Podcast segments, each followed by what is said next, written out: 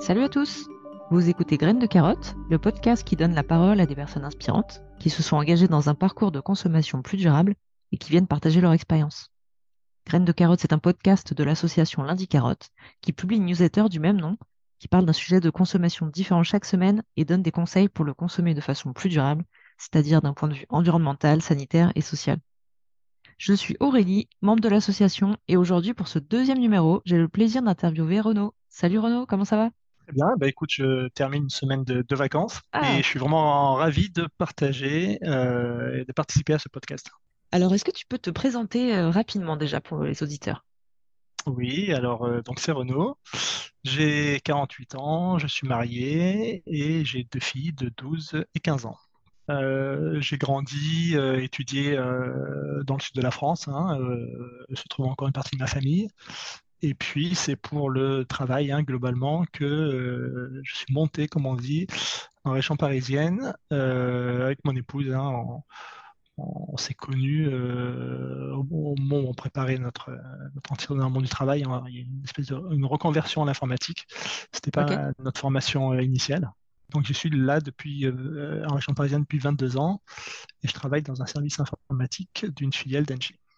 D'accord. Euh, bah, super, bah, merci beaucoup déjà d'accepter d'être interviewé pour le podcast. Ça nous fait super plaisir, d'autant plus que on parle rarement de l'aspect familial et euh, souvent c'est des, des jeunes euh, qui sont interviewés euh, quand on parle d'environnement comme ça. Et en fait, il y a toute une problématique famille qui est hyper intéressante et on en parlera tout à l'heure. Alors, je te propose de commencer par nous raconter comment tu es tombé dans la consommation durable et quel a été ton parcours un petit peu? Ok, ben euh, mon histoire elle est peut-être un peu plus longue du coup que euh, certains jeunes qui sont amenés à témoigner. Mes, mes parents, fonctionnaires, euh, donc je suis né dans, dans l'autre siècle, hein, on va dire d'une certaine manière. Hmm. Euh, et c'est ambitieux quoi pour, pour leurs enfants, une dynamique un peu de, des Trente Glorieuses, hein, on va dire, Ouais. de euh, faire des études, perspective, euh, gagner de l'argent, même si euh, voilà, mon milieu était relativement, euh, relativement modeste. Ensuite, euh, ben, j'ai suivi un, un certain modèle, hein, donc de, de faire des études. C'était dans quel Euh, domaine au début, euh, du coup, avant d'être dans l'informatique? alors moi, j'ai fait des, des études de droit. J'ai fait un DESS de droit et euh, voilà, c'est une époque où euh, on recherchait euh, des profils Bac plus 5 et euh, tout était super, la formation était à, à Montpellier, mais le job était à Paris. Ouais. Je me disais que ça ne durait pas longtemps et puis ça a duré un peu plus longtemps qu'un- que, Très longtemps. Exactement. Et puis, euh, voilà, je suis resté dans ce moule, hein, comme on, co- comme on peut dire. Et puis, euh, c'est pas que j'avais pas de, du tout de, c'est difficile de, de l'identifier a posteriori, mais globalement, le Grenelle de l'environnement, euh, il y a un certain nombre de, de sujets. Euh, euh, les COP qui commençaient euh, laissaient penser que l'environnement était pris en charge globalement par la, par la collectivité et qu'on pouvait euh, continuer à consommer ça- sans, sans réfléchir. Ouais. Et puis un jour, voilà, des, des amis ont mis entre mes mains le, le bouquin Famille presque zéro déchet. Hmm. Le fameux bouquin. Le fameux bouquin, il semble que je sois pas le seul qui l'ait, à qui l'ait, euh, qui l'ait influencé hein, globalement. Exactement. Ouais, ouais, c'était pareil pour moi. Et parce que c'est probablement un sujet euh, par lequel il est, il est plus facile de rentrer que, que d'autres, hein, qui n'est pas complètement technique, et parce que euh, sa poubelle, hein, euh, on essaye de nous la cacher, de faire croire que c'est magique, mais Mm. on, on l'a quand même sous les yeux, Ouais. Peut-être qu'on peut, régulièrement. Qu'on peut raconter euh, aux gens qui l'ont pas lu encore ce livre, même s'il commence à être vraiment connu, euh, en quoi il consiste exactement et pourquoi est-ce qu'il parle à autant de gens. Il part de constats, euh, de constats objectifs. Il y a une illustration qui est, qui est ludique. Ouais. C'est, c'est une famille. Moi, ça co- correspondait aussi à, ma structure, on va dire. Des constats objectifs. Et puis, des astuces, des astuces, des, des, des petits gestes, des, des solutions euh, qui semblent finalement euh, relativement évidentes. C'est ça. Tout, ça autour du zéro déchet euh, globalement. autour du zéro déchet avec une ambition un petit peu plus large par certains aspects, hein, de d'impact d'impact écologique. Le zéro déchet, c'est ça peut être aussi le zéro gaspillage, le zéro déchet qu'on laisse après utilisation, mais aussi le moindre déchet qu'on a à la production. Et puis ça a été complété par un livre famille en transition écologique, là plus sur euh, sur l'impact carbone et puis sur d'autres euh, sur d'autres sujets de, de l'impact de nos vies de, nos vies quotidiennes et avec la même euh, la même recette, hein, globalement, d'illustration d'une famille mise en situation, d'un certain, un certain nombre de, de nos contradictions. Euh, euh, on s'identifie facilement dans ces livres. Oui, exactement, je suis d'accord. Ouais. Je crois que c'est un, un, couple qui fait ce livre, en fait, c'est Jérémy Pichon, euh, l'auteur euh, qui est un journaliste, si je me trompe pas, et sa femme fait les illustrations. En plus, euh, ouais. c'est un livre familial, à 100%. Exactement. Et euh, ouais, on vous recommande vraiment, c'est hyper ludique, ça se lit très bien. Donc t'es tombé sur ce livre, hein, par hasard. Ouais. ouais. Euh, donc j'ai adhéré à la partie, euh, à la partie zéro déchet. Et puis euh, c'était comme un alignement de planète. Hein, un peu après, j'ai changé de, poste de, dans mon job et avec moins de. mes filles ont atteint un certain âge, pas encore d'autonomie complète, hein, mais euh, sorti de la, petite enfance, un certain nombre de choses de disponibilité d'esprit, probablement un niveau qui a augmenté de présence dans les médias, de, de sujets traduisant la, la, crise écologique. Quoi qu'il en soit, c'est à partir de là que j'ai commencé à tirer des fils de ce que j'appelle la pelote mmh. et à chercher des informations sur d'autres sur d'autres médias. Hein. J'ai découvert donc les, neuf limites planétaires, mmh je me suis rapproché de l'association euh, Zero West France okay. et de son groupe local euh, Zero West euh, Nanterre Co. Et euh, j'ai rapidement euh, senti le besoin de, de partager hein, ces, nouvelles informations que, j'avais mis un petit peu de temps à, accumuler, à aller chercher, conscient que, que beaucoup d'autres n'avaient pas le temps hein, finalement ou la disponibilité d'esprit d'aller chercher. Ouais, c'est un vrai travail quand même euh, de se plonger dans ces sujets-là. Oui, il y a, y a vraiment un enjeu de, de, rythme de vie et de disponibilité euh, d'esprit à aller chercher euh, euh, d'autres informations que celles qui sont, on va dire, mainstream, même si ça, on a une époque où ça prend un peu plus d'importance que ça, que ça en avait, ne serait-ce qu'il y a 4 ou 5 ans. Oui. Et donc, ben, ce besoin de convaincre d'autres d'autres personnes euh, parce qu'il me semblait alors évident qu'une fois que tu sais, euh, ça suffisait à transformer une vie, hein, globalement, comme ça l'avait été un petit peu pour moi. C'est vrai que c'est pas tout à fait que c'est pas tout à fait le cas, que ça suffit, il suffit pas complètement de savoir. Mais, euh, mais je suis devenu tout d'abord euh, animateur de la fresque du numérique. Ok. En 2020. ouais, cohérent puis... avec ton métier.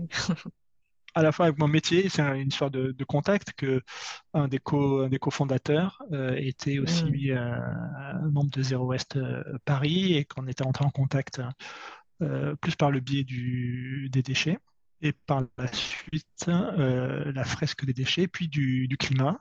Et donc tout au long de, de ce cheminement et, et progressivement, ben, j'ai fait évoluer mon comportement de consommateur mes habitudes, euh, un petit peu celle, celle de ma famille. Euh, il y a pas mal de choses à remettre en cause. Effectivement. Et puis une des, euh, une des étapes euh, marquantes hein, de mon parcours de, euh, on va dire, euh, consommateur responsable, entre gros guillemets, c'est le, c'est le jeu Ma Petite Planète. Donc j'ai été contacté voilà, par une ancienne collègue hein, qui cherchait du, du monde pour constituer une équipe puisque c'est un jeu qui se joue par équipe et euh, les joueurs peuvent être, euh, peuvent être à distance. Et il s'agit d'un euh, challenge, un, un, jeu de challenge écologique. On peut, on peut créer un compte en ligne sur Internet pour avoir accès à toute une série, il me semble qu'il y en a une soixantaine, même plus, de défis écologiques. Ah, d'accord. Certains rapportent des points. Euh, il y en a. Alors ça, ça dure trois semaines. Euh, on se met avec euh, avec des proches, des gens qu'on connaît plus ou moins. On essaye de, de mixer un petit peu le, le, profil le profil des équipes. Et on constitue une ligue. Et au sein de la ligue, il y a deux équipes qui un peu se challenge l'une l'autre. Hein. Ah, c'est ça qui est c'est ça qui est sympa. Et au sein de la ligue, les deux équipes, l'une plus l'autre, constituent une macro équipe qui est classée au niveau national avec avec d'autres ligues de joueurs. Ah ouais, a c'est national. voilà, c'est un mélange de, de compétition et de, et de mutualisation, euh, de coopération hein, pour faire un maximum de points euh, ensemble. Il y avait un challenge, euh, aller, euh, aller à son boulot en vélo, c'est là que j'ai pris conscience que je Hmm. pouvais le faire. Il y a des défis, euh, trois jours, une semaine, deux semaines, trois semaines végétarien. C'est là aussi que j'ai pu toucher du doigt que j'étais capable de le faire. Euh, il y a euh, organisé euh, des ramassages de déchets avec son équipe, se ressourcer en nature. Euh, il y en a des tout petits, hein, euh, organiser un, un repas euh, avec des invités, avec que des fruits locaux de, et légumes Hmm. de saison. Voilà, des défis de taille petite ou importante qui permettent euh, voilà, à ceux qui, qui débutent de, de marquer des points, de, de faire quelque chose, euh, à d'autres de, de, découvrir, de, de découvrir des pratiques. Et donc, euh, oui, ça a été euh, la dernière étape marquante récente voilà, de mon, de mon parcours d'éco-consommateur et c'est vraiment, vraiment très chouette. D'accord, ouais. Je connaissais pas du tout ma petite planète et ça a l'air euh, très sympa. Ouais. Et les équipes, du coup, sont constituées de combien de familles? Alors, les équipes, euh, je crois qu'il faut être, euh, qu'il faut être 12. Ah oui, quand même, d'accord. Faut arriver Il à rameuter un être, peu de personnes. faut, faut être, ouais, faut être entre 6 et 12 et il en faut deux. D'accord. Ok, ça peut être avec les collègues, ça. Ouais, ouais, ouais, exactement. Super. Bah, merci du conseil. Du coup, on vous recommande Ma petite planète. On mettra le lien, euh, le lien dans la description de l'épisode. Ouais, ouais, Super. Donc voilà où t'en es aujourd'hui. Bah, très bien. Alors, on exactement. revenir un peu sur tout ça, du coup, dans la suite. Petite question avant ça. Dans quel état d'esprit est-ce que t'es aujourd'hui par rapport à tout ce, tout ce chemin parcouru, du coup? Bah, moi, je suis, un- je suis assez fier hein, du, du chemin, Ouais. du chemin parcouru. Pour moi, euh, pour ma famille hein, également. Et, euh, et je reste toujours aussi motivé parce que euh, c'est au fond de moi, d'une certaine manière. C'est pas strictement un choix que, que je fais, euh, conscient, c'est que euh, sur ma personnalité globalement, maintenant que je sais, il y a pas mal de choses que, que j'ai du mal, que je peux pas faire trop, trop différemment. Les, Mm, quand je vois du, des emballages de table, des choses comme ça, ça me, mm. ça m'agace un peu. euh, Oui. Quand on, quand on va sur ce chemin-là, c'est dur un peu de revenir en arrière sur certains points et on se retrouve à être choqué par euh, certaines pratiques qu'on avait avant, ouais, plus. complètement. Donc, pas de retour en arrière possible. Alors, avant le podcast, tu as fait ton bilan carbone sur Nos Gestes Climat, qui est un site de l'ADEME, qu'on fait faire à toutes les personnes interviewées sur le podcast. J'ai le résultat sous les yeux. On voulait te poser quelques questions par rapport à ça. Première question, quel est ton plus gros poste de consommation? Alors, le plus gros poste de consommation qui ressort de ce bilan carbone, c'est euh, les services publics. Yes. Ce qui bénéficie euh, à tous, hein, et il est logique qu'il est, qu'il est sympa, hein, divisé par euh, le nombre de Français, l'école, euh, Mm. l'assurance, la sécurité, la justice, etc.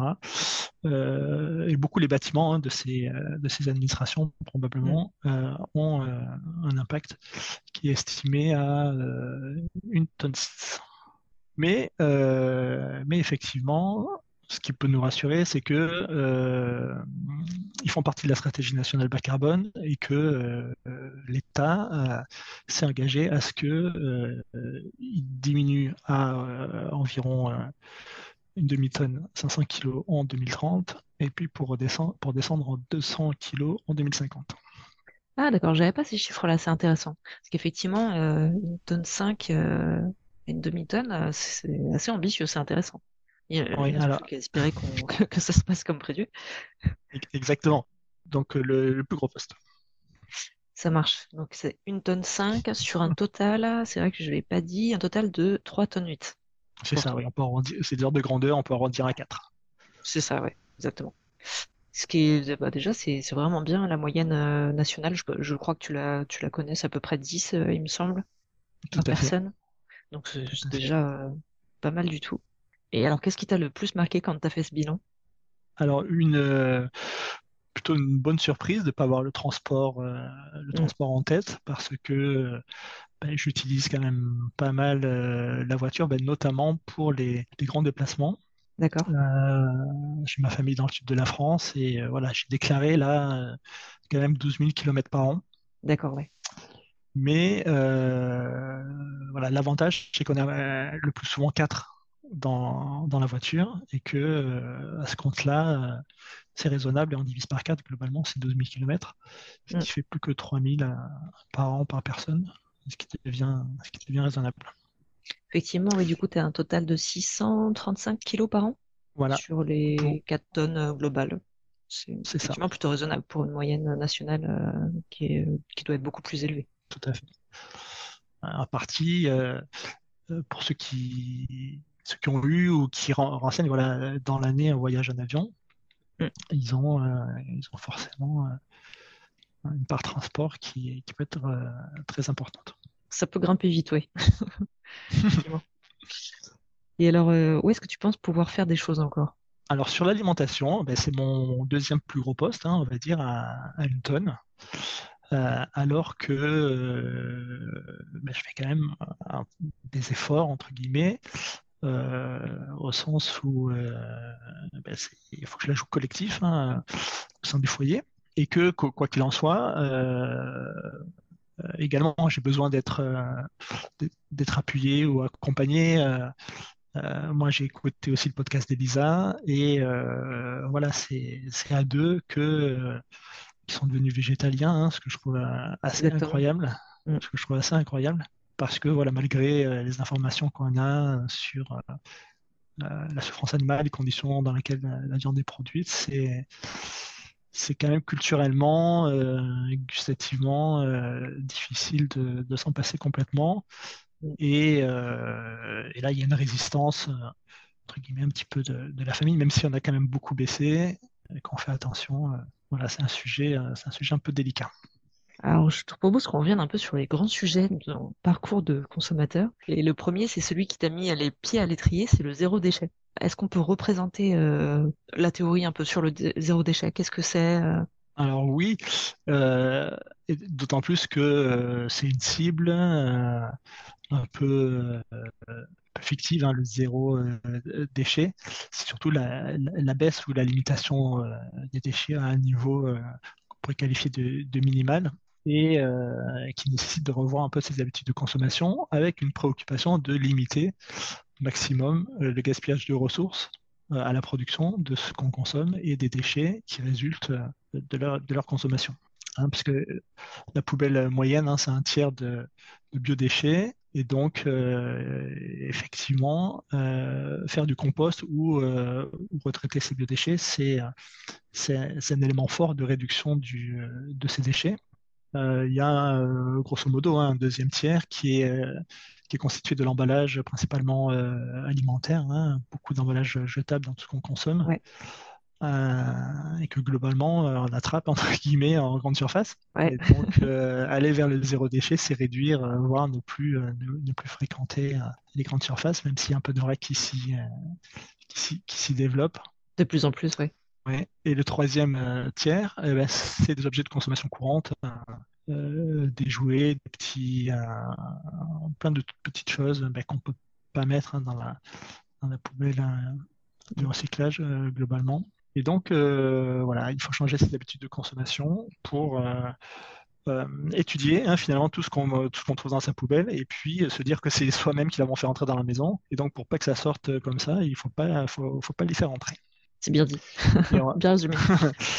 il y a un espèce de mantra du, du zéro déchet, les 4 ou 5 R. Euh, le premier, je l'aime bien, c'est refuser. C'est refuser, euh, refuser ce dont on n'a pas besoin ou euh, que de temps en temps, euh, voilà, on nous, Mm. on nous soumet ou limite on nous donne hein, des goodies, les, certains emballages jetables, hein, tout ça, il y a des choses qu'on peut, qu'on peut refuser. Effectivement, et c'est intéressant de noter que c'est le premier R. C'est le plus important. hein. Ouais. Ça commence par là. Il n'est pas dans toutes les, il est pas dans toutes les dé- déclinaisons. Ah, d'accord. moi, c'est, celui que j'aime bien parce que je pense que, voilà, lui, il, euh, il associe euh, celui qu'on considère comme le deuxième, qui est de euh, réduire globalement ce, qu'on- ce qu'on achète. C'est vrai que réduire et Euh, refuser, c'est pas tout à fait la même chose. Non, ouais, ouais, complètement. Le troisième R, c'est réutiliser. Et ça, quand même, voilà, on a, de la chance que euh, ça se développe et que limite ça devienne mode sur certains sujets, de réutiliser, de privilégier la seconde main, euh, l'occasion, mais également de rallonger la durée de vie des objets. Et ça, c'est majeur hein, sur le secteur du numérique. Et ça rejoint, ils, sont un peu l'un dans l'autre, hein, ces, ces 5 R. Le quatrième qui est réparé, qui est, qui réparer tout ce qu'on peut, tout ce qu'on peut réparer. Et puis le dernier, c'est R, c'est recyclage. Euh, Et vraiment euh, pas en premier, quoi. C'est-à-dire que quand euh, tout ce que tout ce qui est, t'as passé les filtres de tous les précédents, et normalement il ne doit pas rester grand-chose. Euh, c'est c'est recyclé, ce qui le restant, on va dire. Et alors, euh, comment est-ce que tu as commencé ton parcours de zéro déchet? Quand tu as lu du coup ton livre euh, sur la famille zéro déchet, tu t'es lancé comment? Alors j'avais vu aussi une émission, je crois sur France 2, qui s'appelait euh, Donatien, ma vie zéro déchet. Ok. Euh, un journaliste qui euh, voilà, avait décidé entre guillemets, de se, se frotter au sujet, qui, euh, qui, pesait, qui, pesait ses, qui pesait ses poubelles. Alors je me suis dit, je vais, je vais faire ça aussi. Ah oui. Ouais, ouais, j'ai fait ça pendant presque, pendant presque deux ans. Et donc, j'ai Ah oui. 2010 en en 2018, toutes les semaines. Toutes les semaines, je faisais mes, mes poubelles en séparant euh, le, euh, ce qu'on appelle la poubelle grise, euh, la partie recyclage et puis, euh, et puis le verre. D'accord. Ah, ça doit être super intéressant à faire ça. Ouais, ouais. Et tu te rappelles de tes donc, chiffres? euh, oui, un petit peu. Ben là, j'ai, je les ai repris pour les, pour les besoins du podcast. Donc, euh, on a débuté en septembre 2018. On faisait déjà un petit peu attention, mais j'ai pas en tête exactement à quoi on faisait déjà attention, qu'est-ce qu'on avait déjà enclenché. Mais euh, voilà, on était à 9-10 kilos pour la famille de 4 par semaine, dont 2 à 3 kilos de verre, et ça représente euh, 130 à 150 kilos euh, par an et par personne, alors que la moyenne française est à un peu plus de 300 kilos par an. D'accord. Donc vous étiez déjà bien en dessous de la moyenne française. Voilà. Mais ça représente quand même beaucoup. Quand on dit les chiffres comme ça, on- c'est dur euh, de se- de s'imaginer qu'on consomme autant de déchets chaque semaine. Ouais, ouais, ouais, complètement. C'est, c'est vraiment l'effet aussi que ça, ça m'a fait, euh, à la fois en lisant le, voilà, le livre et puis en les, en les, en les pesant chez moi. Et euh, de mes souvenirs, on a commencé par les goûters des enfants, euh, donc la, la fin des pommes potes, et puis euh, le début, la, la fin des portions individuelles aussi, c'est la, première étape. On achète plus de, de portions individuelles. Puis euh, du fait maison, hein, euh, et ça s'est mis progressivement. Donc ça, c'est sur les goûters. Euh, et les compotes, une phase, une première phase où on les achète en, en gros pots euh, en verre Ah oui, ouais. pour remplir des, euh, des, des espèces de pompotes réutilisables. Il y a ça qui se vend maintenant, je crois, non? Dans, dans les day by day, il me semble qu'il y a des, des- exactement. Ouais. Ouais, ouais. Ça se fait, ça se fait bien. Donc là, nous, on en est sortis hein, aux âges, aux âges qu'elles ont, mais Mhm. on, on a fait, on a fait un petit peu ça. Donc premier, premier sujet, le, le goûter des enfants. Ok. puis euh, le do-it-yourself pour un certain nombre d'autres euh, d'autres sujets que après on a euh, sont des sujets remplacés par du par du vrac mais on a encore que non la poudre vaisselle on l'a on l'a fait toujours Euh, le shampoing le, les savons solides et shampoings solides. Ouais. Euh, les pour conserver les aliments les bivraps. Pour essuyer euh, certaines choses les tawashi. Dans les cadeaux les furoshiki. Donc c'est voilà. C'est la série des trucs un peu exotiques. C'est ça, plein de mots qui ne parlent peut-être pas à tout le monde, mais Alors, bivrap, c'est des, c'est du tissu qui est imbibé de, de cire d'abeille, c'est ça. peut, voilà, qu'on peut acheter tout, tout fait. Non, mais on, on s'est entre guillemets amusé à en faire quelques-uns, mais voilà, c'est aussi simple d'en acheter des, des tout faits pour Ouais. remplacer le papier alu et, euh, et le film plastique dans, dans certaines conditions. C'est ça pour mettre au frigo, euh, ou alors même pour euh, emballer des sandwichs pour euh, des déjeuners à l'extérieur, des choses comme ça. Exactement. Et alors les tawashi, Les je connais pas les tawashi. tawashi, c'est vrai? Oui. Alors, les tawashi, ça se fait à partir de, de chaussettes euh, orphelines Ah ou, oui. ou même, ou- ou- ou même de bas, euh, de les couper en, en lamelles de, de quelques centimètres et sur, euh, avec un métier, une espèce de métier à tisser. C'est un carré avec euh, un une planche euh, en forme carré avec 7, ou 8 clous de côté. Et facilement, on peut tresser à, à faire quelque chose qui est un petit carré euh, et qui peut, qui peut servir d'éponge. Donc ça aussi, hein, Ah c'est un peu anecdotique, hein, c'est pour attirer un peu des gens, pour leur montrer hein, des, des alternatives à certaines choses. Ouais, c'est ça, mais c'est ludique. Ça, ça fait découvrir un petit peu le zéro déchet par, par des choses euh, fun à faire et puis euh, ça travaille après. Ouais, ouais, ouais, tout à fait. Et le furoshiki, c'est le fait de, euh, d'envelopper ses cadeaux dans des, dans des tissus. Ça vient, ça vient du Japon. Il y a des techniques élaborées de, de- de pliage. On n'est pas obligé de, de faire des trucs hyper élaborés. Le, le principe, c'est de, euh, de mettre du tissu plutôt que du, du papier jetable autour de ses cadeaux. Mm, D'accord. Voilà, c'est des sujets à la fois un peu anecdotiques, encore que non, le- la suppression du papier alu et du film plastique, je pense que c'est quand même assez important. Mais effectivement, euh, côté, euh, côté ludique, et voilà, qui peut, qui peut attirer, qui peut attirer les, un certain nombre de personnes. Et puis, euh, en 2019, euh, via euh, sponsoring un petit peu de, de la mairie, euh, j'ai fait rentrer un lombricomposteur dans ma cuisine et qui a pris en charge entrer, de faire entrer des vers de terre dans ta maison. exact, exactement. Dans le, le petit film d'Onatien, Ma vie zéro déchet, hein, il avait des mésaventures avec son lombricomposteur, des, des Ah, vers qui s'étaient qui s'étaient échappés. Euh, ça ne m'a pas découragé et, euh, et ça se passe, ça se passe assez bien, le, le lombricomposteur. Euh, mais euh, je n'ai pas de fuite, non. kamikaze. Non, non. Euh, mais voilà, il absorbait pas ou j'arrivais pas à lui faire absorber tous mes biodéchets. Puis euh, des choses qu'on a fait aussi au début, c'est euh, remplacer les mouchoirs en papier Mm. par des mouchoirs lavables. Euh, plus largement, ce qu'est linge sanitaire hein, aussi, hein, hygiène féminine. Et puis le, ce que j'appelle la systématisation des, des tubes-tubes, euh, amener, euh, c'est dans le livre hein, qu'ils appellent ça tube-tube, amener ces contenants chez les commerçants. Euh, ça, ça demande un petit peu de, de temps pour se familiariser, pour oser dans tous les magasins. À l'époque où c'était pas obligatoire, hein, ils n'étaient pas obligés de, de l'accepter. Maintenant, ils sont hein, depuis, depuis Ah, 2021. Il y a, il ah, y a sur, ouais, il y a une loi sur le vrac qui oblige un commerçant à accepter euh, un contenant qui est manifestement euh, adapté et aussi objectivement euh, propre, quoi, on va dire. Ouais, d'accord. Ça, c'est intéressant. C'est vrai que ça fait bizarre au début hein, quand on va dans un commerce avec euh, une boîte. Encore certains commerces, ça, ça se fait de plus en plus dans les magasins bio, etc. Ça, ça passe bien. Mais je me Mm. rappelle moi la première fois que je suis allée au marché euh, avec euh, ma boîte. Au début, on nous regardait un peu bizarrement, et puis finalement après, ils ont pris l'habitude et ils étaient hyper contents de faire ça. C'est sûr, on n'est pas, on n'est pas encore hyper nombreux, mais on n'est pas tout seul non plus. hein. On peut voir Mm, d'autres, d'autres personnes qui, qui commencent à le faire de temps en temps. Donc, mm. mais, ça demande une petite habitude, hein, c'est vrai. Euh, et puis de plus en plus de, de vrac, hein, petit à petit. On n'achetait pas forcément tout au début euh, en Mm. vrac, mais voilà, c'est des curseurs qui se déplacent petit à petit. Et on est descendu à euh, 7,5 kg par semaine de moyenne en 2019 et puis 6,5 kg de moyenne en, en 2020. C'est là que je m'aperçois que c'est quand même assez, assez progressif. hein. C'est pour ça probablement que ça a- assez réussi au sein de, au sein de ma famille, c'est que ça s'est pas fait complètement en un jour. Oui, d'accord, ok. Donc vous avez réduit presque de moitié en quelques années. C'est ça, on est parti de 10 kilos à peu près jusqu'à En... 6 kg 5. Voilà, c'est ça. C'est pas mal. Ouais. Et puis, euh, voilà, il y a un nouveau braquet qui a été, qui a été passé en 2021. On est passé à l'AMAP, hein, à Mm. l'Association pour l'agriculture paysanne.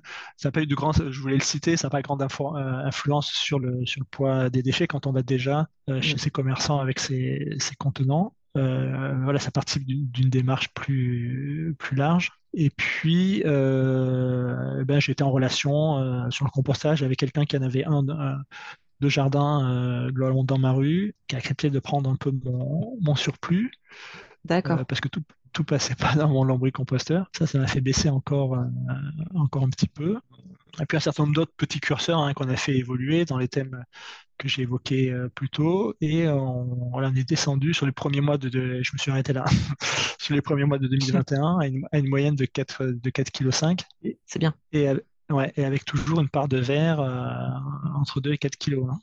D'accord. Le verre, finalement, t'as pas trop réussi à le descendre. Non, parce que euh, le verre, euh, on, a, on a bu pendant toute une période euh, au petit déjeuner du, du jus d'orange. Mhm. Et puis, on s'est converti au jus de pomme. On en trouve du local, mais pas dans des bouteilles consignées. même si on pousse notre producteur vers là, mais c'est pas c'est pas évident pour lui. Et donc, donc on a pas mal de, de verres, de ce verre de jus de pomme quotidien, notamment des enfants. Les parents sont passés au kéfir.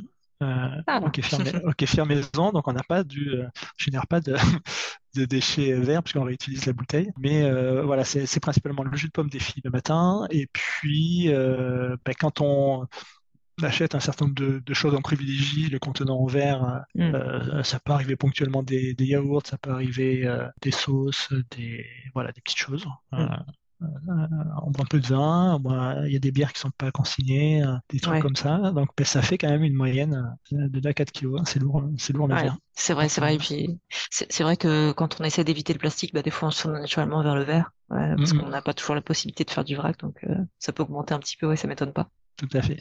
Et puis voilà, d'une chose à l'autre, on va plus au supermarché que pour vraiment une poignée de, une poignée de produits. Euh, Vous allez dans quel supermarché sinon, enfin ou dans quel euh, commerce? La map, euh, c'est le gros, c'est le gros des légumes. les fruits, c'est au marché. Encore un peu de boucherie ou de poissonnerie, c'est tout marché ou, ou commerçant avec nos emballages tout ce qui est épicerie, et eh ben, épicerie vrac, hein, euh, effectivement, il y en a une qui est historique euh, en Nanterre dans laquelle j'ai dans laquelle j'ai commencé, et puis euh, il y en a une qui est ouverte aussi à, à et qui est et qui est bio. Donc je me partage un petit peu entre les deux pour ce qui est farine, pâte, riz, même huile. Il y a même du ketchup en, mm. en vrac, des épices pas mal, pas mal, de choses. C'est vrai qu'on peut trouver vraiment beaucoup, de choses maintenant. Ouais. Et puis, euh, voilà, on moderne nos achats de neuf, on, essaie de faire durer nos appareils. Et là où je me dis que j'ai déclenché, euh, voilà, en 2017 quelque chose, mais qui était déjà, déjà en moins un petit peu avant, c'est que euh, c'est une forme de, de, de, fierté, on va dire. j'ai encore une télé à tube cathodique ah oui. qu'on a acheté effectivement en 2002 ou à notre arrivée à, Paris et qui euh, fonctionne toujours. Euh, on n'a pas eu besoin de, changer jusque-là. J'ai un décodeur qui a une sortie Péritel encore, ah. qui permet de, permet de fonctionner. D'accord, intéressant. Oui, je pensais pas que c'était c'était possible de continuer encore aujourd'hui avec les box et tout. Pas mal. Félicitations. c'est ma petite c'est ma petite coquetterie, on va dire. Bon, bah super, je pense que c'est hyper inspirant tout ce que tu viens de raconter sur le zéro déchet. Et justement, alors, euh, il y a un aspect qui est hyper intéressant dans ton parcours, c'est comment tu es arrivé à faire du bénévolat chez Zero Waste. Qu'est-ce qui t'a attiré dans le fait de devenir adhérent? Euh, Ça s'est fait, euh, on va dire, assez, naturellement. c'est lors d'une de mes premières visites à la à l'épicerie vrac de, de Nanterre que euh, bah, un festival euh, sur l'écologie, le festival Ecozone, se, tenait et que, euh, que celle qui tenait l'épicerie m'a orienté. Donc pas mal, pas mal d'exposants, à la fois solidaires et autres. Et il y avait le, le collectif de Zero West Nanterre Co, de l'association Zero West France qui tenait, qui tenait un stand. J'ai laissé mes coordonnées. à tout de suite. ouais, ouais, ouais de, de, mémoire, j'ai laissé mes coordonnées tout de suite. Les gens étaient sympas. Euh, et moi, qu'est-ce que j'avais en tête à ce moment-là? C'était de, de, progresser un petit peu. Il n'y a pas longtemps euh, que, que j'étais que j'étais sur le sujet. Puis, euh, du coup, euh, ben, je suis allé à une première euh, réunion dite, dite plénière. Et puis, on était, on était 7 ou 8 pour euh, voilà, débattre des sujets un peu en cours. Donc, le, la tenue du stand à l'Ecozone, c'est un des, un des projets de, de l'association. Euh, ils ont fait, ils faisaient aussi, ils animaient aussi euh, ce qu'ils appelaient des, des, cafés citoyens zéro mmh. déchet anonyme, où euh, les gens pouvaient venir parler justement euh, adhérents euh, ou pas, euh, aussi large que possible, de, de leurs préoccupations, de leur point de blocage, de leurs difficultés, de leur succès sur, mmh. sur ce changement de, de consommation. Sympa. Ouais, ben parce que une des adhérentes disait, c'est vrai que on peut saouler entre guillemets ou son cercle familial ou, ou ça c'est bien vrai, son cercle proche et que ça, ça peut permettre de, de se défouler ou de se sentir, euh, se sentir épaulé. Donc l'idée, l'idée était, était pas mal. qu'est-ce que je peux dire d'autre que que voilà, moi, ça a été très enrichissant cette expérience, euh, et ça reste, ça reste ambivalent hein, parce que euh, on n'a pas complètement réussi à développer le nombre d'adhérents, euh, mm. notamment avec la phase Covid. Là, on a du mal à, on a du mal à repartir. Des gens qui, qui acceptent de s'investir, mm. trouver des même trouver des choses à faire sur le, sur le sujet, tenir des stands, mm aller chez les commerçants pour euh, faire la promotion de la consigne, ou euh, à une époque c'était pour les engager à accepter les contenants, ce qu'ils ne faisaient pas. D'accord. Euh, voilà, il y a tout ce type d'activité. C'est pas, c'est pas complètement évident. Et comme tu dis, la phase Covid n'a pas aidé. On l'a ressenti aussi dans l'association Lundi Carotte, que c'était beaucoup moins facile de faire des événements en physique, en présentiel notamment. Oui, complètement. Je te propose du coup de passer sur un autre thème que le zéro déchet. Tu nous en as parlé un petit peu en introduction. J'ai été volontairement euh, flou autour du sujet. euh, on va expliquer ce que c'est. Euh, tu nous as parlé de, de, fresques, fresques du climat, du numérique, etc. Est-ce qu'on peut déjà commencer par décrire ce qu'est une fresque? Et la fresque du climat peut-être en premier puisque c'est celle qui a lancé le phénomène. Complètement autour des années 2015, 2015-2018, là la, création plus euh, le début de la diffusion de, de ce jeu. Hein, c'est une sorte de jeu sérieux, mhm. euh, un atelier qui réunit euh, en cible 8, 10, 10 personnes hein, par ce qu'on appelle par table pour échanger sur bah, le changement climatique pour s'agissant de la fresque du climat. Et la méthode consiste à prendre connaissance d'un certain nombre de, de phénomènes, d'actions type augmentation du, euh, euh, du taux de carbone dans l'air, euh, type déforestation, type baisse des rendements agricoles. Il y, a une quarantaine de, cartes et elles sont supportées, d'accord, c'est des déclinaisons des conclusions du, GIEC. Hein. Il faut les classer par ordre de, cause à effet. elles sont découvertes par l'eau, hein, ces, cartes. il faut collaborer avec euh, avec les membres de son groupe, hein, faire jouer l'intelligence collective pour, euh, pour déduire, pour euh, interpréter ensemble ces liens, de, ces liens de, cause à effet, et avec des cartes voilà, qui sont autoportantes et qui permettent vraiment de bien comprendre de bien comprendre ce qui se passe sur le sujet climatique euh, ensuite, euh, il y a d'autres phases hein, de, euh, dites de créativité. À cette fresque, il faut lui, lui donner un nom, il faut faire sortir ses émotions, qu'est-ce que qu'est-ce que ça provoque en nous, il faut la décorer. et il y a une phase de, de débrief où ben, on partage les constats, on donne d'autres ordres de grandeur qui ne sont pas forcément dans la fresque, hein, notamment là, nous, on l'a évoqué ensemble, les 10 tonnes de l'empreinte moyenne d'un Français. Et puis la pareil, hein, on se mobilise ensemble pour euh, réfléchir à, notre rôle, à, des actions qui permettent de la réduire.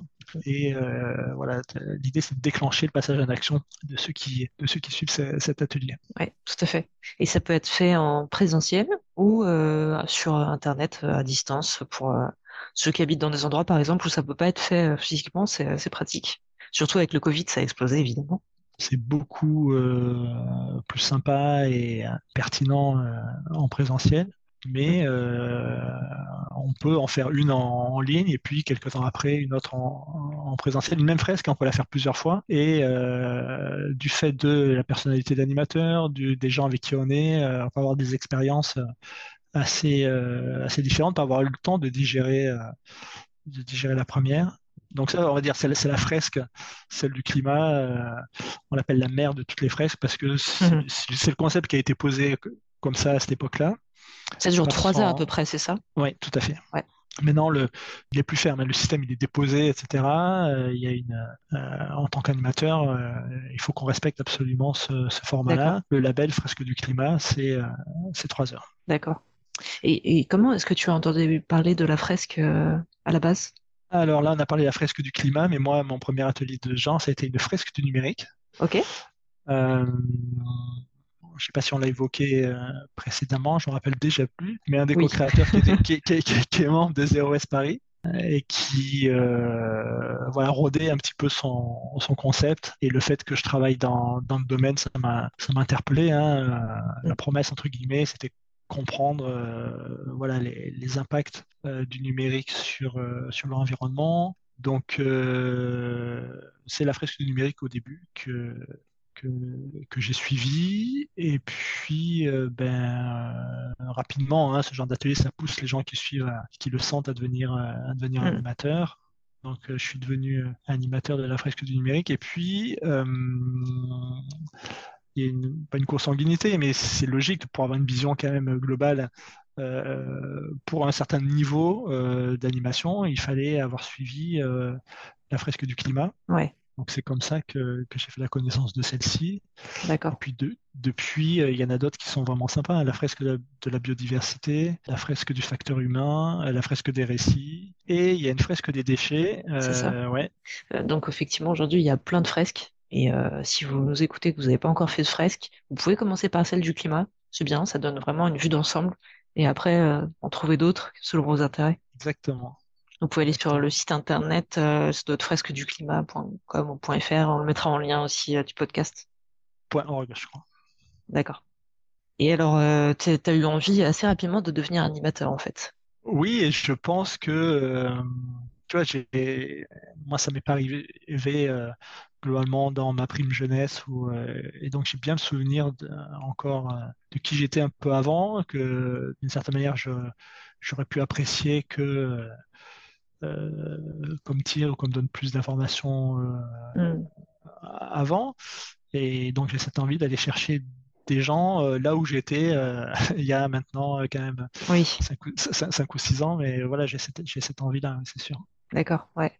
Et alors, euh, quand tu t'es lancé, qu'est-ce que ça t'a fait d'animer ta première fresque? Alors, la première fresque que j'ai euh, que j'ai animée, eh ben, les premières fresques, ça se fait dans le cercle un peu, euh, on a envie un peu de sécurité, euh, Oui, dans, dans- le cercle familial ou, euh, ou amical. pour commencer, c'est bien. Ouais. Et donc, j'étais très motivé, hein, très content de faire ces fresques. Li- Limite, les, un des défauts hein, de, de l'animateur de fresques, c'est de passer trop, de passer trop d'infos. J'étais peut-être un petit peu dans ce, dans ce cas-là sur mes premières fresques, notamment dans, Ah oui. dans ces, cer- dans, dans ces cercles-là. Oui, parce que ça fait tellement plaisir de, de partager ce que tu connais. Exactement, c'est Ouais. tout à fait ça. Mais voilà, c'était les premières. euh, J'en ai un certain souvenir. C'était, dans un contexte sécurisé. euh, euh, quand on est en ligne aussi, on peut avoir accès à ces anti-sèches plus, plus C'est facilement. sûr. Ouais. Donc c'est par là qu'il fallait passer et c'est quand même globalement un bon souvenir. Mais j'ai un souvenir plus marquant, si tu veux, de ma première fresque en, en présentiel Mhm. parce que euh, bah, parce que ça a changé. euh, À la fois, c'était plus euh, c'était des inconnus hein, globalement, des, des gens que je connaissais pas. J'ai trouvé que les, les échanges étaient plus fournis, que j'avais un retour plus euh, plus direct et plus, plus positif. Et donc c'est c'est voilà, c'est là où s'est dé- développé mon envie de- d'en faire plus, D'accord. Ouais. euh, où j'ai pris plus de plaisir.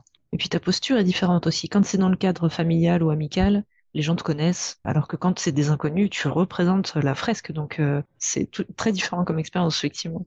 C'était, c'est tout à fait ça. Et alors aujourd'hui, tu en es à combien de fresques animées? Alors, je suis à peu près pareil en fresque du numérique et fresque du climat, euh, à 8, 8 de chaque. Waouh, bravo. Et fresque des déchets, un, un peu moins, il y a un tout petit peu moins d'occasion et un peu moins de, de réputation. Euh, j'en ai fait 3 ou 4. D'accord. Ouais, c'est déjà beaucoup. Ah, c'est bien, c'est bien. 3 heures à chaque fois. Et sur la fresque du climat, euh, elle commence à avoir sa petite réputation. Et dans le milieu professionnel, euh, ça m'a permis de, de rejoindre un, un espèce de, de collectif de fresqueurs du, du Mm. climat. Et de, il y a une volonté hein, managériale de, de la diffuser. Et donc de, le faire dans le cadre professionnel, c'est sympa aussi. Oui, c'est vrai. Et d'ailleurs, ça peut être euh, quelque chose d'intéressant si vous voulez, dans votre entreprise, sensibiliser un petit peu vos collègues, de proposer d'animer des fresques euh, du climat ou du numérique selon votre domaine euh, en interne. Ça se fait de plus en plus, euh, effectivement, d'entreprises. Et euh, peut-être qu'on peut parler aussi de, pour ceux qui seraient intéressés pour animer ces fresques dans leur entreprise ou, ou en dehors, même à des inconnus, des conditions, parce que c'est devenu assez, assez restrictif quand même. hein. Il faut vraiment respecter des conditions pour pouvoir euh, devenir animateur. un peu plus qu'à l'origine, euh, et surtout, surtout la fresque du numérique s'est bien structurée récemment. Donc, cette condition d'avoir fait une fresque du climat, il faut en avoir fait un certain nombre, euh, notamment en co-animation, parce que la fresque du numérique, elle veut faire la promotion de la co-animation. C'est vrai que c'est, ça permet de bien progresser. L'avantage de, d'être animateur dans son entreprise. Euh, ça fait gagner de l'argent à son entreprise, dans le sens où quand, quand on prend un, un formateur externe, euh, il faut payer le prix standard de réalisation d'une fresque en entreprise, et c'est un moyen de financement de ces associations, hein, c'est normal. Mmh, oui. le, le- le prix, le prix de marché, c'est 1500 euros pour euh, un maximum de tables par animateur, c'est-à-dire 20 personnes. D'accord.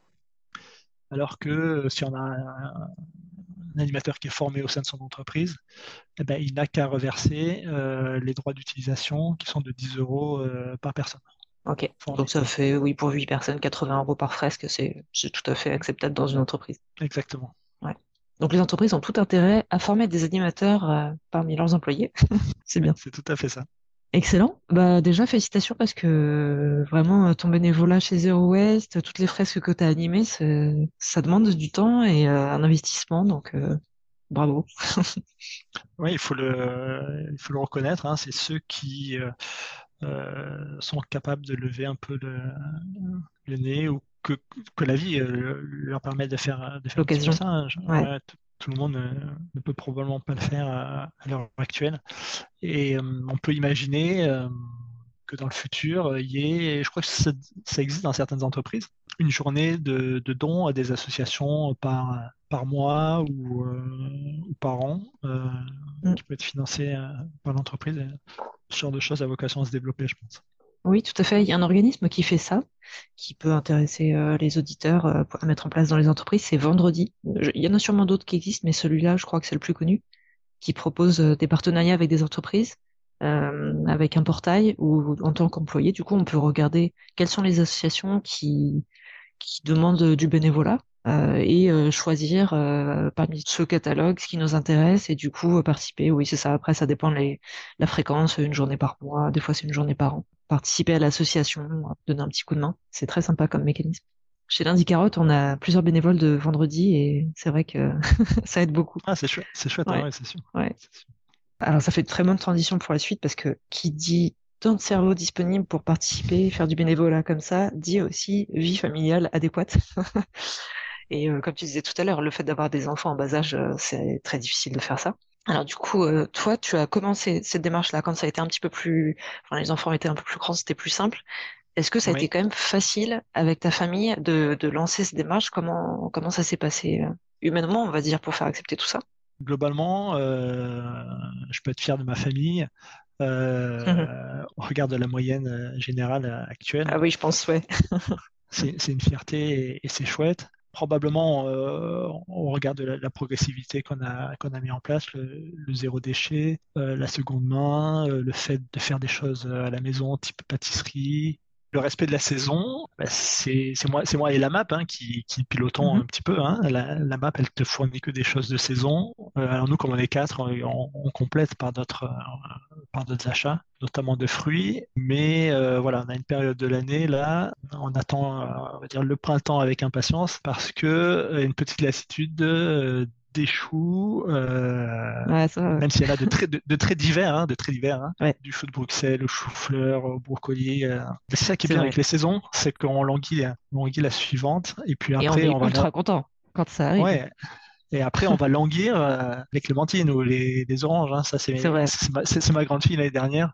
Oh, quand c'est qu'on a les, les pêches et tout ça, quand c'est que ça arrive. hein. Et après, on est super content de les avoir. C'est Et, ça. euh, et après, elle me dit, mais les clémentines. Ah, ben oui, les clémentines, il va falloir attendre Ah, c'est fini. Donc, C'est un petit côté amusant. Il faut un peu de créativité hein, quand même pour faire durer euh, cette période-là. Et en même temps, euh, voilà, il faut savoir aussi s'autoriser un petit peu de. Moi, il faut que je me force un peu, hein, parce qu'on a chacun un niveau euh, de relation avec la radicalité qui est différente, finalement. Mm. Euh, des petites soupapes de, de respiration. Et donc là, euh, aujourd'hui, j'ai acheté quatre bananes pour varier un petit peu les fruits. hein. Les fruits aussi, c'est poire, pomme, orange. hein. Les clémentines, Ouais. c'est un peu la fin. Et donc, j'ai dit, voilà, j'ai mis un peu de banane pour, pour varier. Ça, c'est Et- intéressant, ouais. C'est-à-dire que... et ça, ça fait super plaisir, plus, plus plaisir qu'une banane normale, quoi, on va dire. Ouais, c'est vrai, c'est vrai.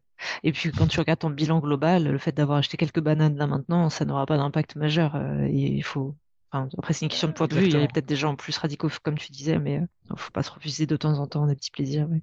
Ouais, pour, euh, au bénéfice de la tenue du, du gros, Ouais. euh, du gros, du, du gros du reste. hein. Pour rester motivé. Sur, euh, voilà, là, il y a l'exemple de la banane. Euh, il faut se l'accorder. euh, sanctuariser, euh, mettre en valeur ces, ces petites exceptions, les petites, la petite cerise sur le gâteau. C'est une des clés voilà, que je n'avais pas identifié là en, en le disant, ça me, ça me revient un petit peu.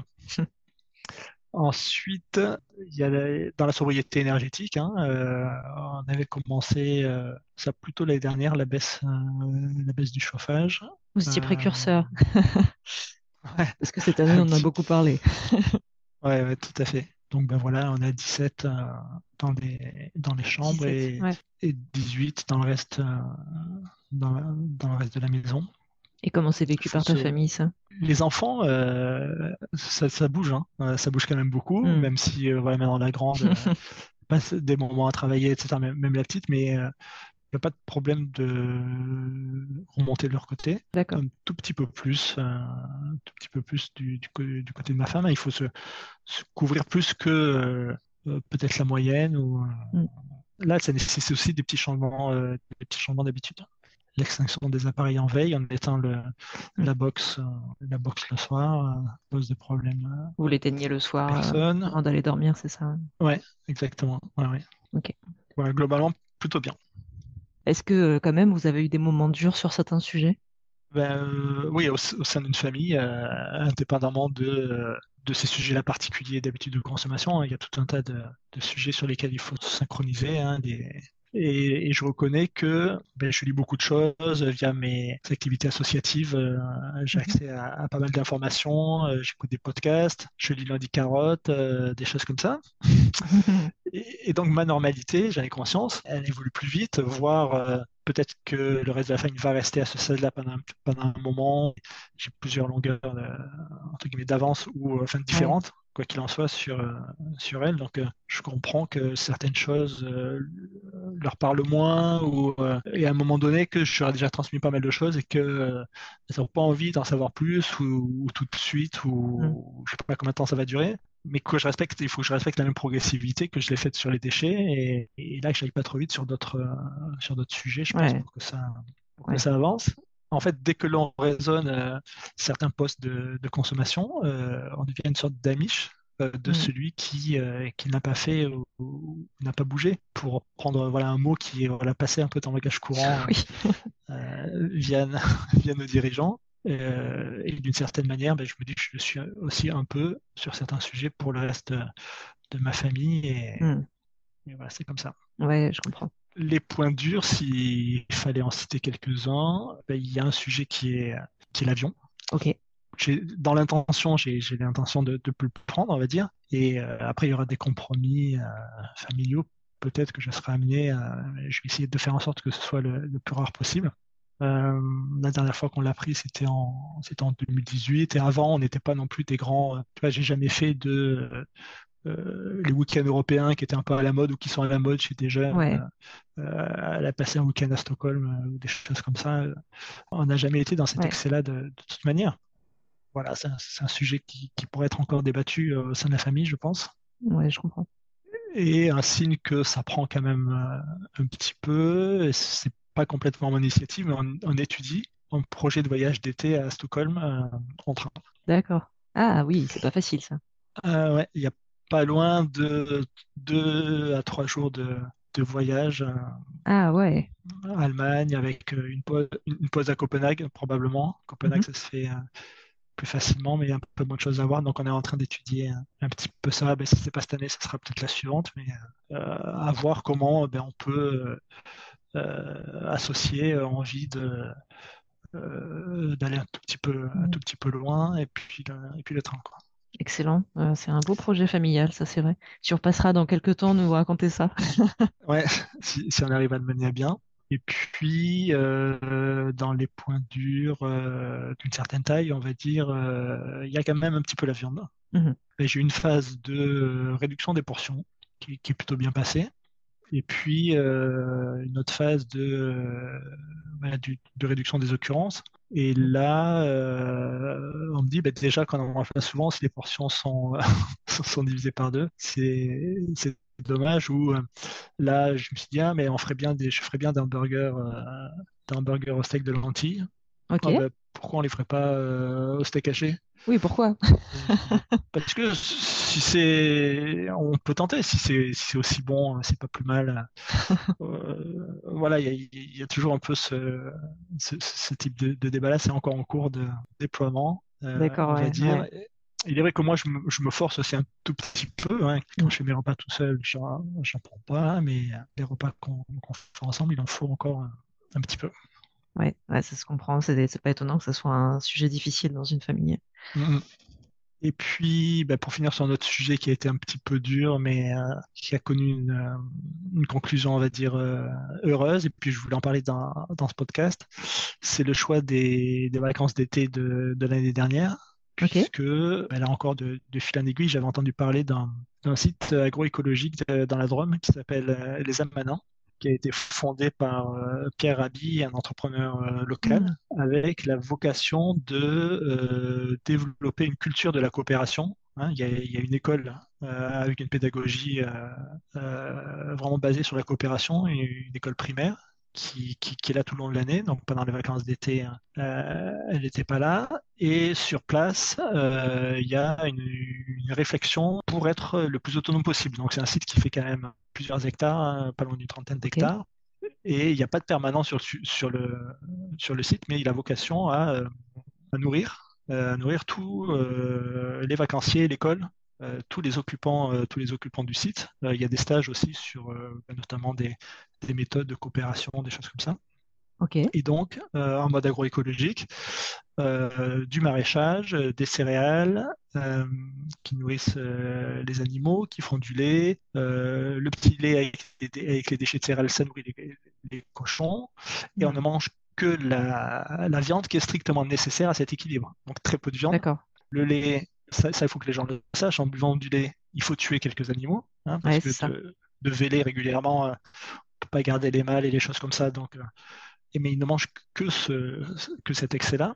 Et donc, sur place, les activités, euh, bah, ça pouvait de l'extérieur, euh, c'est la première fois qu'on fait ça, hein, on n'a jamais été camping ou des choses comme ça, pas hyper sexy, c'est-à-dire hébergement dans une cabane, euh, on va dire lég- lég- légèrement spartiate, hein, sans, sans prise pour recharger les, portables notamment, quand même dans la nature. Et puis euh, des activités à faire qui finalement sont révélées vraiment géniaux. On a passé, on a eu une super, super, super expérience avec l'accent mis sur la coopération des participants, une cohésion de groupe. Et on se dit qu'on a eu la chance de tomber sur des gens super, mais peut-être que c'est comme ça à chaque fois.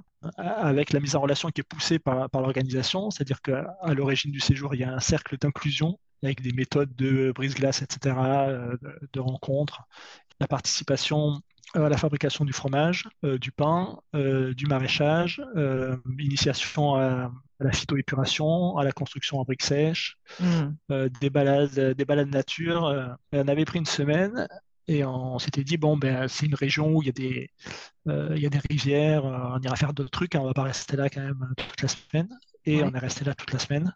Ah, Et finalement, c'est euh, toute la, toute la famille, euh, pas de là à faire ça chaque année, probablement. Alors moi, oui, Ouais. pas forcément tout le monde, mais hyper content de, de l'expérience et avec le recul de la façon dont on raconte les vacances aux autres, que c'est pas les mêmes vacances qu'on a passées que, que les autres, hein, globalement. ah, Vraiment une très très chouette euh, expérience. Ah, c'est intéressant de partager un endroit comme ça. Je connaissais pas du tout. Ça a l'air très chouette. Ah ouais. Et puis, euh, voilà, c'est un peu lié aux, aux personnes que tu rencontres, c'est-à-dire que tu viens aussi avec ton talent. D'accord? Il y a des salles qui sont mises à disposition des, des participants. Nous, on avait euh, une personne qui était, euh, qui faisait de la méditation, donc qui a organisé euh, plusieurs jours d'affilée euh, des séances de méditation ou, même de yoga. Moi, j'ai fait une soirée euh, inventant de vie bas carbone. Ah oui. Euh, Oui. si dans le groupe il y a des musiciens, ils peuvent euh, venir avec leur instrument euh, faire de, faire de la Mm. musique ou des choses comme ça. Ça prend appui aussi sur les talents des, des participants, quoi. Et le partage. Ouais, d'accord. Et le partage, Très exactement. chouette. Et toute la famille a expérience. apprécié. Ça, c'est bien. Ouais, ouais, ouais, complètement. Excellent. Et comment tu dirais que tu, enfin toujours pour rester sur le thème de la famille, comment tu euh, les convaincs de Ouais, ouais. changer euh, des habitudes en fait? Il y a cette progressivité. Et il y a euh, contextualiser, de donner des informations, et c'est venu un petit peu tout seul sur les déchets. C'est un peu plus difficile sur la suite. À ma grande, euh, j'avais acheté le, le, bouquin de, de Jean Co, Le climat expliqué à ma, à ma fille. Euh, elle a eu un peu de mal à lire, mais c'est vrai que le début, c'est des choses qu'elle savait déjà, donc elle, elle s'est arrêtée là. Après, il y a des choses qu'elle savait peut-être moins. Mais... Pour les gens qui connaissent pas euh, le livre de Janco, moi ça me parle, mais donc on parle de Jean-Marc Jancovici. Peut-être, ouais.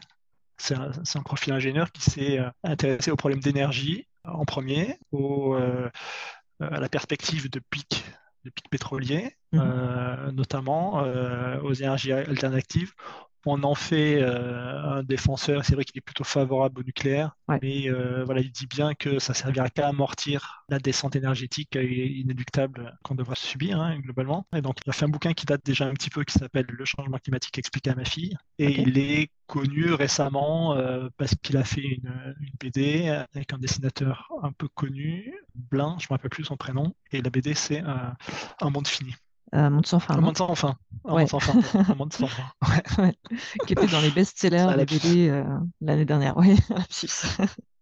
Euh, donc la soumission d'un certain nombre d'informations à manier avec précaution. euh, il peut y avoir des effets un peu de, de saturation et, et là c'est un des un des points là qu'il faut que qu'il faut améliorer là, je pense au sein de, de ma famille.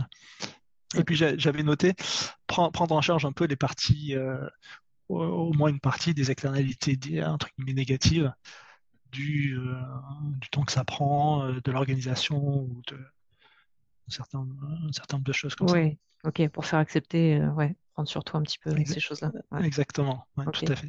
Et puis on l'a dégagé en cours de, je l'avais pas, je l'avais pas identifié tout de suite, mais permettre, euh, tolérer euh, le caractère imparfait de l'humain, quoi, globalement, et puis euh, reconnaître la difficulté de ne pas être cohérent com- complètement avec le système, et Mm. donc permettre des, des- des- des soupapes de respiration, d'être quand même entre guillemets pour les ados, etc. dans dans leur monde, dans la gestion des repas à l'extérieur, des choses comme ça, ou là, on a eu l'exemple des bananes, mais il, il y en a plein d'autres, de- d'être tolérant à un certain nombre d'exceptions au bénéfice du- d'une généralité de comportement, on va dire. Ok, super. Eh ben, je te propose de, de terminer euh, presque ce podcast avec euh, quelques questions qu'on pose à toutes les personnes qu'on interviewe. Qu'est-ce que tu as prévu d'essayer bientôt? Alors, on l'a euh, on l'a un petit peu évoqué hein, dans le cadre du, du- du podcast. Euh, J'hésitais entre dire le, le hamburger au steak de lentilles et, et ou euh, le, le voyage un peu longue distance euh, en train, quoi, avec étapes, ça aussi. Ouais, oui. Ça sera sympa. J'ai un, voilà, un collègue qui est allé jusqu'en Grèce cet été, Ah, euh, cet été en train. Euh, il y a quand même un côté un peu, un peu sport et, et route hein, qu'il faut euh, quand même, c'est sûr. qu'il faut quand même acquérir. euh, Ça doit être sympa aussi de, de se dire que sur son chemin, on voit plein de pays différents et on prend le temps de vraiment euh, y passer. Euh, bon, contrairement à voler en avion, on voit rien du tout. Ça doit être euh, Complètement, c'est c'est ce qui, c'est ce qu'il disait. Et ouais, il faut être capable de, de, de l'apprécier également, hein, Mm. ce- cette, cette variation de, de paysage, cette conscience de, Mm. de la distance hein, et du. euh, ça va avec le rejet d'une certaine immédiateté de, la société actuelle, on va dire. Ok, ouais. Et euh, quel est ton péché mignon? Tu nous as déjà parlé tout à l'heure de... des bananes. Ce que j'ai pas dit tout à l'heure, c'est que moi, je n'aimais pas les bananes depuis que je suis tout petit. C'est assez Ok, rare. Donc, c'était vraiment pour le reste de la famille. Euh, parmi les péchés mignons, euh, le fromage, hein, je pense que globalement, je Mm. peux citer, euh, je peux citer le fromage, avec la mozzarella en particulier. L'été, un tomate mozza, c'est c'est mon Ouais. petit péché mignon. Ouais, je comprends, moi aussi. Et c'est vrai, le fromage, on s'en doute pas parce que ça fait partie d'une alimentation végétarienne, donc on se dit que bah, c'est super pour l'environnement, mais en fait, le fromage a quand même un impact euh, sur l'environnement. Et euh, je sais que Elisa, qui, qu'on a interviewée dans, dans le premier podcast, justement, euh, quand elle a découvert ça, elle a tombé un peu euh. Oui, Mais bah, c'est dur de s'en passer. euh, voilà, on le touche du doigt là aux amanins en comprenant que bah, que ça occasionne des, des morts d'animaux hein, pour ceux qui sont Mm. strictement végétariens mais qui consomment des produits laitiers. Ils, ils sont dans la, la chaîne de cause-conséquence de, de, de tuer des animaux. Mm. Et oui, hein, le lait, c'est des, c'est des vaches donc, euh, qui émettent du méthane, etc. Euh, oui, c'est ça, ouais. mais un peu moins que la viande quand même. Oui, c'est ça, c'est ça. Faut le dire aussi. Faut, le- faut le faut le dire aussi. Ouais. Faut le dire aussi. Alors, question pour euh, le lecteur lundi carotte que tu es. Euh, quel est ton numéro de lundi carotte préféré? Alors, euh, probablement euh, la viande dans tous ses états, Ok, hein, que ben, j'ai besoin de conscientiser. je trouve qu'il est bien fait et de sacraliser un peu ma consommation de, de viande avec tous les, tout ce qu'elle implique. d'accord. Ouais. Et se repasser un peu les, les, les données, les chiffres de temps en temps. Exactement. Exactement. ok. Et l'article que tu recommanderais aux gens? Non seulement je le recommanderais, mais je le, je le recommande, hein, notamment quand j'ai quand animé euh, il y a quelques semaines une fresque, euh, une fresque des, dé- des déchets. Ah, c'est bien ça, la Euh, publicité. Tri, Tri Ouais. Alors je suis allé chercher aussi ce que c'était, une chanson bretonne. Je comprenais pas le, je comprenais pas le truc parce que je suis pas de, de culture bretonne. Et je trouve que la l'histoire de la poubelle, passée, ré- présente, est bien, est bien synthétisée avec les chiffres clés, euh, les limites du recyclage, etc. Il y a les- l'essentiel des infos euh, à avoir en tête. Ça complète bien euh, l'atelier là sur, le- sur les déchets que j'ai eu à mener. Tout à fait. D'accord. Ok. Et l'article qui t'a le plus marqué? Alors, c'est voilà, c'est difficile de distinguer les deux premiers de, de ce troisième, mais euh, je dirais ben, le premier que j'ai reçu hein, en 2019. Je me suis abonné fin 2019. J'ai retrouvé, j'ai retrouvé ça euh, sur euh, euh, du grain à moudre et donc le sujet des sujet des épices D'accord. qui, euh, voilà, en termes d'impact, hein, clairement, c'est pas, c'est pas majeur, mais qui, voilà, qui fait prendre conscience que dans, dans les détails aussi, il y a, il peut se cacher, il peut se cacher des choses et que, ben, bizarrement, tous les sujets de, de consommation, finalement, on, on leur part un petit peu d'ombre. On nous dit pas tout, entre Ouais. guillemets, Euh, et c'est normal, hein, euh, et c'est normal. et c'est important de, enfin, moi, ça me semble important de, de prendre conscience, de savoir tout ce qui se cache derrière, de- derrière ce qu'on consomme. hein. Euh, une société qui nous, essaie de nous couper ce lien-là, et, et c'est bien de, c'est bien de le retrouver. Tout à fait. On s'abonne à lundi carotte. Exactement. Excellent. Eh ben, on arrive sur la fin de ce podcast. Renaud, euh, merci beaucoup euh, pour avoir pris le temps de nous raconter euh, tout ton parcours. Et puis, euh, encore une fois, je suis impressionnée par tout ce que tu fais, euh, ton bénévolat dans les différentes associations. C'est un bel exemple à suivre, vraiment, très inspirant. Euh, comme d'habitude, sinon, on vous met les liens utiles en description de l'épisode. Et puis, bah voilà, on se dit à la prochaine pour une autre interview inspirante avec euh, quelqu'un d'autre. Bonne fin de soirée à toi, Renaud. Salut, Salut Aurélie, à bientôt. À bientôt.